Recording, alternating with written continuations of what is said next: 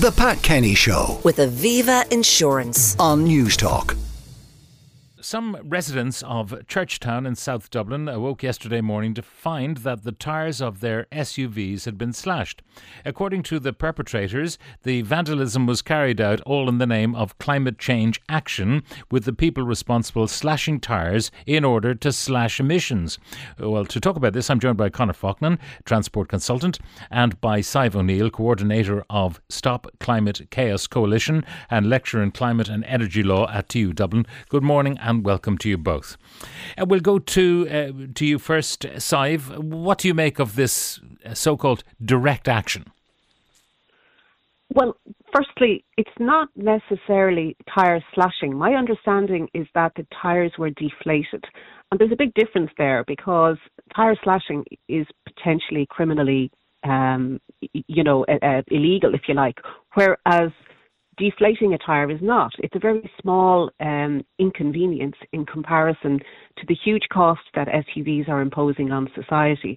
But I think we, we could easily get carried away by the word slashing when that's not actually what happened in the case of the Churchtown um, SUVs. I think young people are deeply frustrated by inadequate action and a lot of hypocrisy around climate change, and they're witnessing their neighbours purchasing ever larger vehicles. Over 58% of all new car sales are now SUVs in Ireland.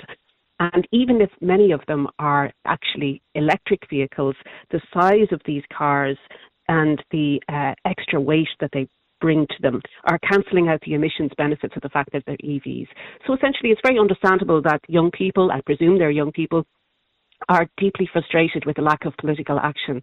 Um, and we haven't seen very much direct action like this in an Irish context. So, in one way, it's quite refreshing because it puts it up to us to debate the issue. Uh, why are we allowing these cars to dominate our streets and roads? We know that they are more dangerous to pedestrians and cyclists. Uh, they're, they're contributing to more emissions, even electric vehicles. Uh, and we should be regulating them out of existence, but instead they're actually taking up more and more of all new registrations every year. Um, you say it's refreshing.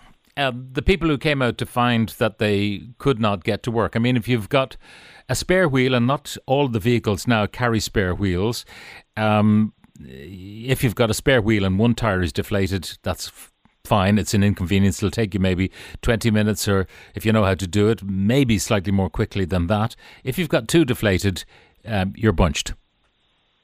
I, I, ca I yeah, absolutely. It's it's certainly inconvenient, and from a strategic point of view. Yeah, but who's you- right? uh, Who has the right Yeah. to inconvenience people they don't even know? They know nothing about them. They don't know whether you know there's a woman uh, or a man, but more likely a woman who's got to get two buggies into the back of a car or whatever it might be, two babies and car seats and all the rest of it. Um, they know nothing about the private life. They know nothing about what's going on in that household or behind that wheel, and yet they take it upon themselves to arbitrarily penalise people for you know, for the climate. Everything is Yes, forgiven in the name of the climate. Oh, Well, certainly it, it seems quite arbitrary, but it's worth remembering that Churchtown, to the best of my knowledge, is connected to the Luas and it has uh, an excellent standard cycleway now connecting it to the city centre. So, in comparison to many other parts of the city, it's very well connected by public transport. And, you Now, know, come on, so I'm not, Si- I'm not, Si- I'm not hang on a second. not- No, no, no. Just let me finish my the, point, the Luas goes. The Luas is a easy. straight line. It goes in one direction towards town. It goes in the other direction towards Cherrywood. If you want to go somewhere else from Churchtown, you don't have the Luas. So, d- Well, this d- is going you know, to be no the point in being argument in favour of it. cluttering, cluttering our streets with more cars and more SUVs for the sake of our convenience. So the issue here is that all of these issues are kind of collective action problems where there's individual benefit to purchasing a car and driving it around the place, but the societal impact is never factored into it.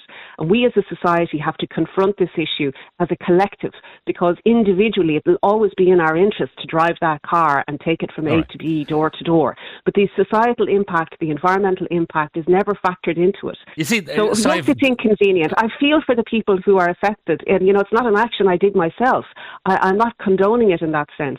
But we have to understand the point of the action, which is to raise awareness of the fact that there are societal impacts here that are not being taken care of. We have no extra regulation on SUVs. The tax system does not deter people from purchasing very large vehicles. They have an un, out of size impact on uh, pedestrians and other vulnerable road users, and they're simply not appropriate vehicles for uh, densely populated urban areas. And yet they're dominating our streets. So it's not fair to blame individual drivers. Okay. I agree. Um, do, but do, as a society, where do we mm. start? Where do we have this debate? Well, the government won't act. Well, if you are one of these people who are, are belong to the lobby, they call themselves the tire extinguishers. Um, why not just go for election. City council elections, uh, opportunities there. Uh, the general election will come up in a couple of years' time. Uh, that's the way we tend to do things in a democracy. You go in, if your policies carry water, uh, well, they will be implemented. If they don't, they won't be. Isn't that the well, democratic way to do things? Rather than just decide arbitrarily that the woman who's five weeks away from delivering birth and may go early and whose husband is going to be delivering her to the hospital at God knows what hour of the night, only to find the car uh, tyre has been deflated at least and slashed at best, at worst rather. Um, you know, that's not the way we do things. Look, the climate movement is a very broad church, and there will be many people, I hope, that will be standing in the local and European elections on a climate mandate. And, you know, it's very important that people use every opportunity to raise awareness and to push for action. But the reality is that many of us have been in this game for a long, long time, and there has been entirely inadequate responses from our elected representatives. There is hypocrisy around climate, and there is people standing in front of their brand new you know, SUV EVs claiming they're doing something for the environment when in fact they're imposing an environmental burden. The reality is that our planet is on fire. We are experiencing unprecedented temperature um, events in the in the Atlantic. The Antarctic is melting, the Arctic is melting. We are already at 1.3 degrees and we're heading for much more hmm. serious climate impact. So young people are looking at this going, where is the response? Who is going to take responsibility for changing the system and guaranteeing their futures? Because right now, from where they're sitting, and I'm imagining they're young people that have done this, they're deeply frustrated with the democratic system and wondering where and when they're going to see a response. Now, I would love to see them standing in elections. I'd love to see lots of people standing in elections. But very often, it's a very slow process to try to get change. And we've been campaigning in Stop Climate Chaos and in other organisations for years for action on SUVs. They're unregulated. They're uh, dominating our road space. They're driving pedestrians and cyclists off the road. sorry, sorry, Sadbh. What is this nonsense? They're unregulated. They're taxed and insured and controlled, NCT'd, like every other vehicle. So what do you mean they're unregulated? Well, as a, as vehicles, they're much larger. They make the roads more dangerous oh, for vulnerable okay. road users. So, so they're associated so with higher injury severity, and this particular feature of the vehicles is not being appropriately regulated. So we need to see regulation on the basis of their weight, their height, and their width because they're much bigger in all of those dimensions than standard vehicles. Yeah, some are, not, some are. Per- perfectly possible. It's perfectly possible for regulators. Now, it will be hard for Ireland to do this because we don't manufacture cars, but at a European level to regulate SUVs literally out of existence. France have introduced rules now actually not allowing car advertising on vehicles that have uh, higher than a certain amount of uh, carbon emissions um, per vehicle. But but the, but we're not taking action in Ireland. Uh, there's no um, regulation on SUVs on our streets, even where they are parked up on pavements. There's very little enforcement. So that's what I mean by low regu- low regulation. Okay, so it's okay for a small car to park on a pavement, but not a large car. Is that is that? A, I mean, no, SUVs, this sports no, utility you're, vehicle. You're twisting. You're uh, twisting, you're twisting I'm my argument. Just listening here. to what you're saying. You're you're saying that only SUVs park up on pavements. That seems to be your implication. I, didn't say All that. sorts of I offenders do that. that. I think that car parking on pavements is an abomination and nobody should be allowed to do it and people get away with it. But if you look at photographs where SUVs are parked uh, inappropriately or on pavements, the uh, interference with the roads and the street is much more severe because the cars are so much bigger. They block people's line of sight there. We know all of this. We have lots of data from the US where these vehicles have been uh, much more common for longer. And we know that they have a greater impact on um, pedestrian fatalities and cyclists. Um, so I'm just wondering why we are allowing this particular business model, if you like, of, of car usage to continue when we know already how much damage yeah. they do. And they're not taking us anywhere close to our climate targets, which, yeah. as I say, uh, I would, would just, I would just point out, people. as I'm sure Conor will, that SUVs, sports utility vehicles, so called, come in many sizes. There's a relatively small, tiny, virtually Kia Niro versus a huge Range Rover or a Toyota Land Cruiser. Uh, all of those kind of differences are there. Conor, what do you make of, of this direct action by uh, these uh, tyre extinguishers? Well, listen, obviously there's loads in what Sadbh has said there and some good points made. Um, but listen, first things first, you've got to condemn the action. There is no stretch of the imagination which makes this in any way legitimate. Sadbh, it is not refreshing. It, it has to be condemned for all the reasons that you said, Pat. Loads of avenues, loads of ways in which this conversation can be had, uh, lots of democratic outlet for anything you feel about it, and no excuse for picking on your neighbours and doing harm to people in this way. You, it, it's not allowed. It's not legitimate protest. And that has to be said before you can say, now let's discuss the planet and the climate and all the things I want to discuss. Uh, we're, we're, we may talk climate today uh, with Sadbh because this protest happened, um, but that does not excuse the protest. It's not a refreshing action. Um, it, it's pretty thuggish and uh, really. Okay, but, but we, we what about the it. point that, that Sadbh makes that cars are getting bigger all the time? You know, although some SUVs are tiny-ish and some are enormous. Uh, and there is a huge difference. So, using the term, the blanket term SUV for all vehicles, big, medium, and small, is is probably not helpful. Uh, but generally speaking, cars are getting bigger. Yeah, they are, uh, and I agree with that. SUV has become a confusing term, um, but cars are too big.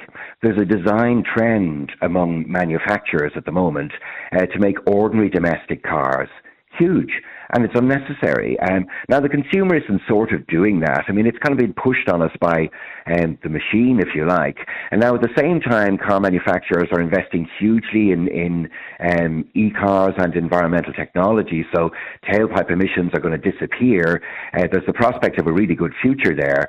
Um, but for no good reason yeah, but I, I, I mean, made the point at the moment that the manufacture and so on of electric cars and hybrid cars still involves the consumption of huge amounts of carbon. So it's not that if you drive EV, you're uh, pure in the uh, carbon sense. You're not. Well, entirely true, and everything we do has a carbon cost, in, including replacing the car fleet. But I actually think Sadbh made a better point there in that the European Union collectively can do something about this unwelcome design trend. It was done before to make car manufacturers, you know, produce low emission vehicles, and, and it can be done again to make them produce smaller vehicles. And I think that's the area in which you do it most productively. And I would love to see that trend reverse. Um, it would be nice if in 10 years' time the global fashion, if you like, for want of a better word, was for smaller vehicles. For all the reasons that Sadbh has said, particularly in urban areas, if all the cars are just too big, well, you know, that's not good for anybody. And I do accept that as a point. But you don't go from there.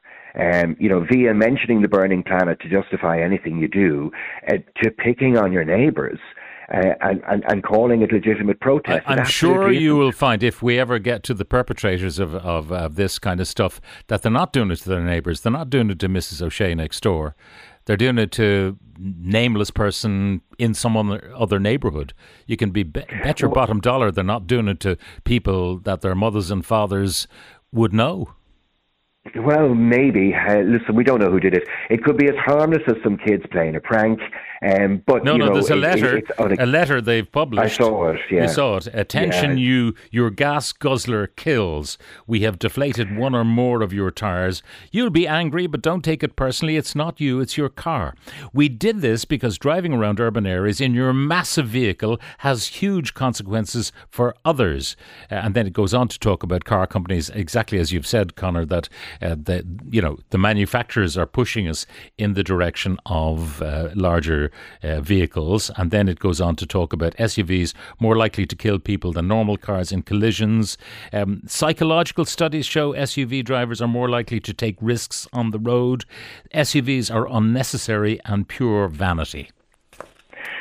Yeah, uh, you know, a, a, a, a, diatribe of points there, some fair, some debatable, none of which are justified. You can't simply say, I don't like the world, so I've, I've, I've done harm to you. As I say, that's not legitimate protest. And I think, you know, SAI should probably make that clear. Anybody who's democratic should make that clear, um, rather than saying, you know, how refreshing, and now I can talk about my issue.